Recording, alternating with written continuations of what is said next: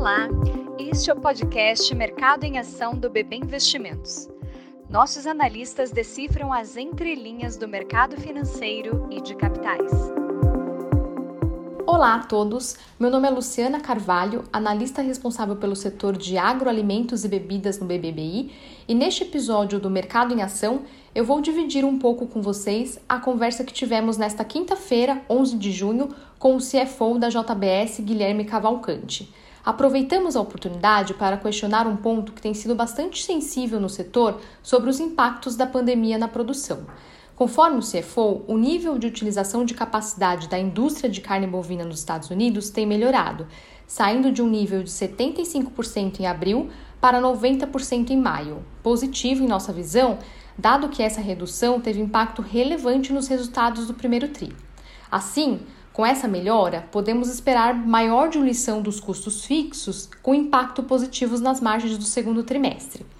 Com relação à produção no Brasil, o executivo lembrou que, devido ao menor tamanho das plantas e sua pulverização, os impactos na produção são limitados. Além disso, o CFO também destacou alguns pontos que devem ajudar margens nos próximos trimestres das unidades dos Estados Unidos.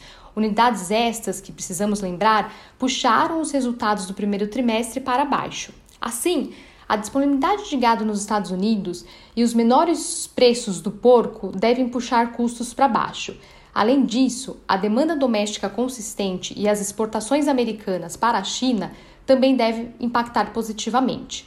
Quanto à liquidez, a empresa reforçou que continua muito focada na gestão eficiente de seus passivos, permitindo assim que a empresa sustente uma posição bastante confortável de caixa na nossa visão.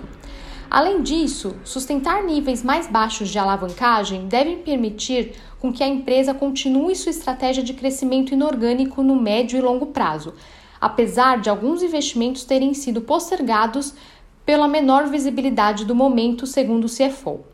Bom, esse foi um resumo da nossa conversa e se você quiser saber mais sobre a empresa e o setor, não deixe de acessar nossos relatórios disponíveis no home broker do BB. Até mais!